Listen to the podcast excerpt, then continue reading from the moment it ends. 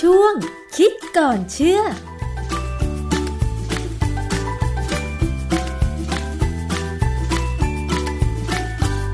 พบกันในช่วงคิดก่อนเชื่อกับดรแก้วกังสดานนภัยนักพิษวิทยากับดิฉันชนะทิพไพรพงศ์นะคะ วันนี้เราจะมาตอบคำถาม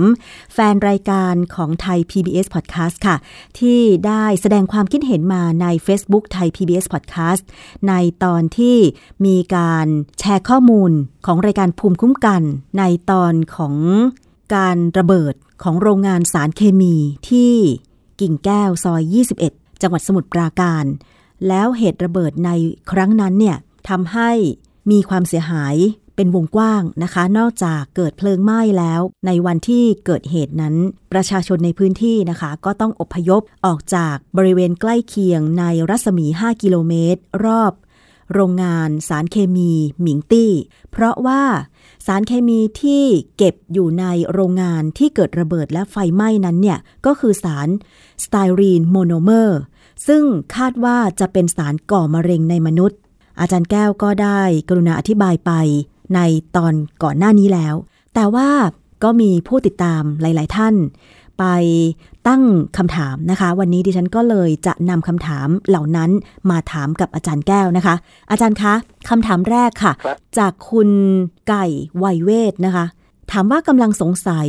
ว่าพืชผลทางการเกษตร ถ้าโดนน้ำฝนที่ปนเปื้อนสารเคมี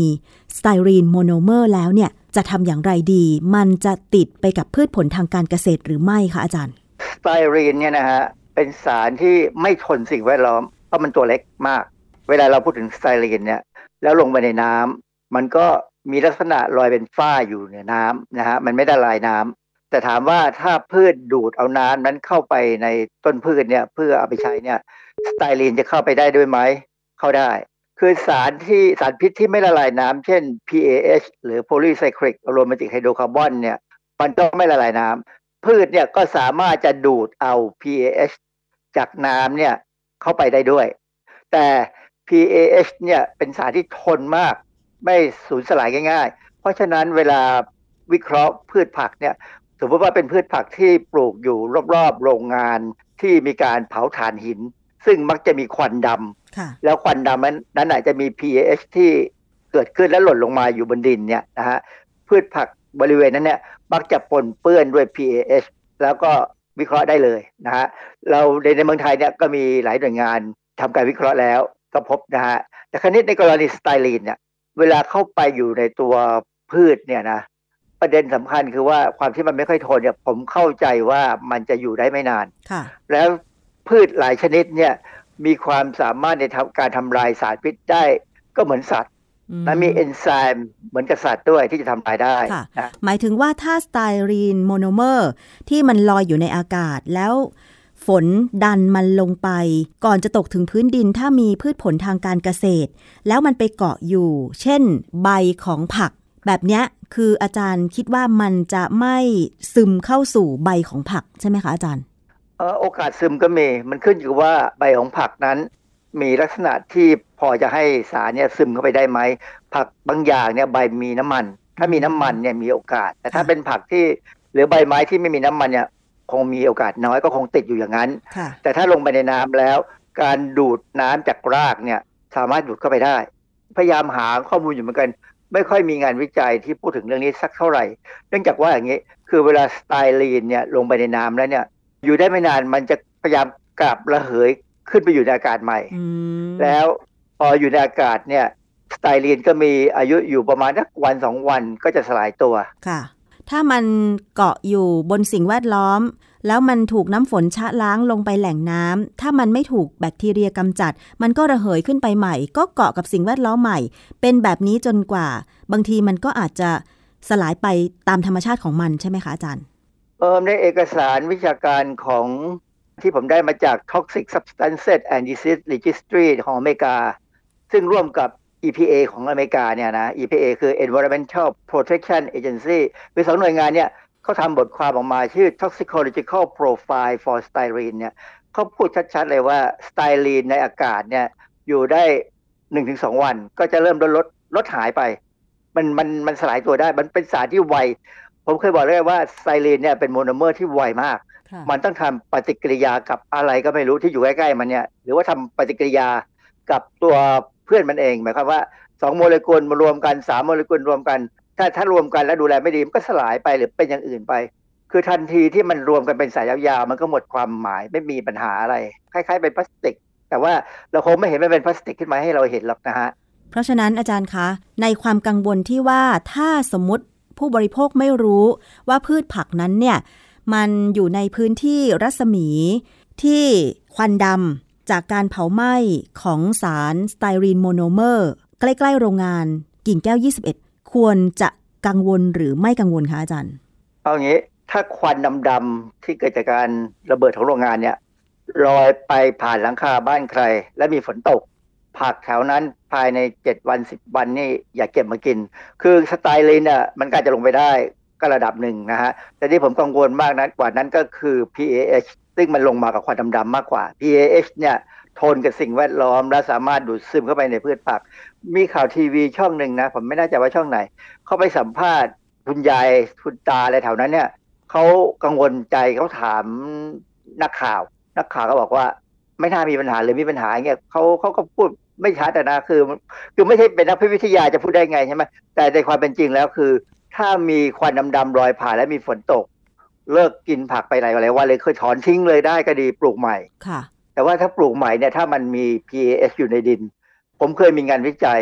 มันขึ้นซึมกลับขึ้นไปอยู่ในต้นไม้ได้อ้าวเหรอนะคะแล้วจากภาพข่าวที่เราเห็นไฟไหม้โรงงานหมิงตี้นี่ ปริมาณควันดำขโมงขนาดนั้นนี่ อาจารย์คิดว่ามันจะมี PAH ที่สามารถตกค้างอยู่ได้นานเท่าไหร่คะอาจารย์ ไม่อยากคิดฮะคือผมอยากให้หน่วยงานทางสิ่งแวดล้อมเนี่ย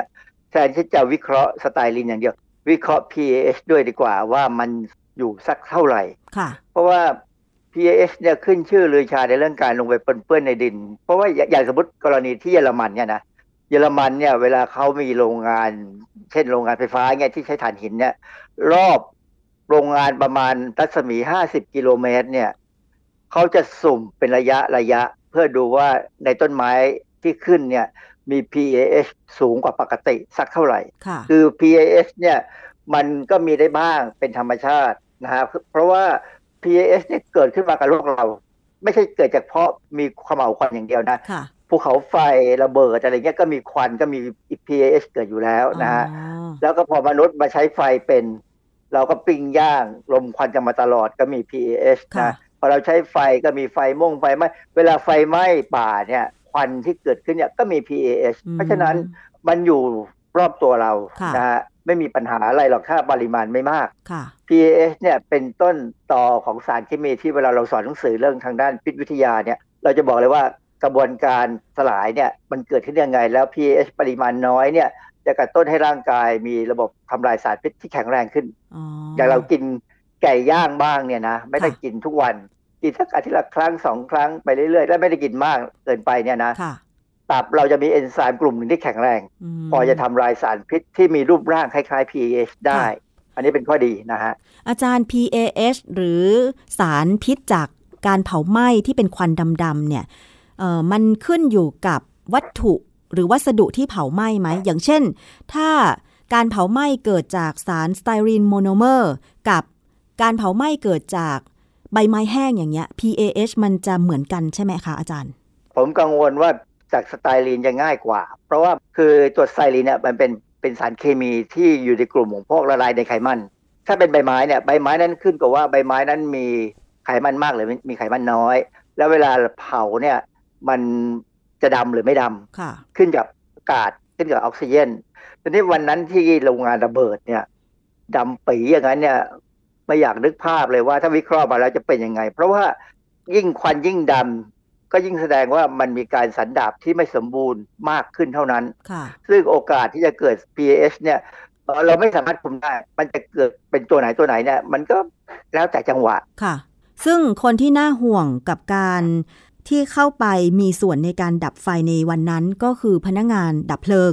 ซึ่งอยู่ในที่เกิดเหตุเนี่ยเป็นเวลาหลายสิบชั่วโมง น่าจะไม่ต่ำกว่า 24 ชั่วโมงอะค่ะอาจารย์ อันเนี้ยหลังจากออกจากที่เกิดเหตุแล้วมีคำแนะนำในการปฏิบัติตัวยังไงว่า จะลดความเป็นพิษของทั้งสไตรีนโมโนเมอร์แล้วก็ PAH ที่เขาอาจจะ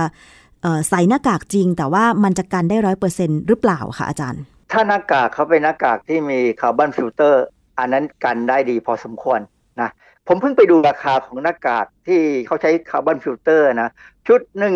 ที่ที่มันปิดทั้งหน้า หรือว่าบางทีปิดแค่จมูกกับปากเนี่ย ชุดหนึ่งไม่เกินพันบาทก็มีค่ะในบ้านเราเนี่ยมีขายนะฮะ แล้วฟิลเตอร์ที่ใช้เนี่ยร้อยกว่าบาท ซึ่งหน่วยงานที่ทำงานแบบเนี้ยควรจะซื้อแจกได้เลย ผมว่าก็ประมาณนิดเดียวเองนะไม่ควรจะปล่อยให้เขาใช้หน้ากากอะไรไม่รู้หรือไม่ใส่หน้ากากเข้าไปทำงานเด็ดขาดคราวนี้ถ้าเขาเข้าไปทำงานแล้วเขาดมควัน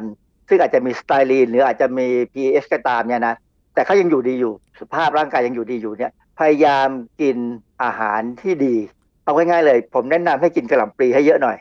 เหตุผลคือว่ากระหล่ำปลีเนี่ยหรือพืชตระกูลกระหล่ำเช่นคะน้าบล็อกโคลีอะไรพวกนี้นะกระหล่ำปลีบล็อกโคลีอ่าพวกนี้เป็นพืชตระกูลกระหล่ำพวกนี้จะเป็นผักที่มีสารพิเศษ ซึ่งสามารถกระตุ้นให้ตับเนี่ยมีกระบวนการทำลายสารพิษ โดยเฉพาะพวก PAS เนี่ยออกจากร่างกายได้เร็วขึ้นเขาเขามีงานวิจัยมากพอสมควรเลยในสัตว์ทดลองเนี่ยที่ว่า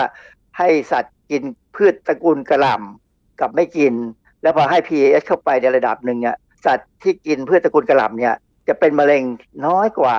กลุ่มที่ไม่ได้กินพืชตระกูลกระหล่ำเพราะว่ามันไปกระตุ้นเอนไซม์คือเอนไซม์ที่ทำลายเอนไซม์ที่ทำลาย PAS เนี่ยจะมี 2 ขั้นตอน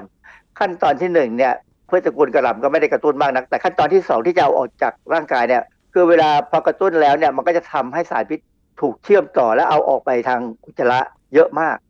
เพราะฉะนั้นแนะนำเลยว่าถ้าสุขภาพยัง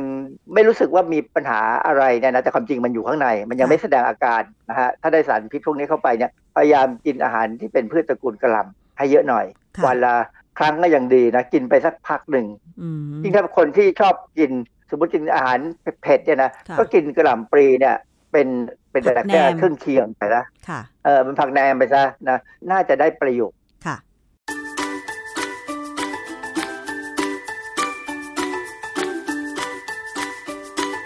ช่วงคิดก่อนเชื่อ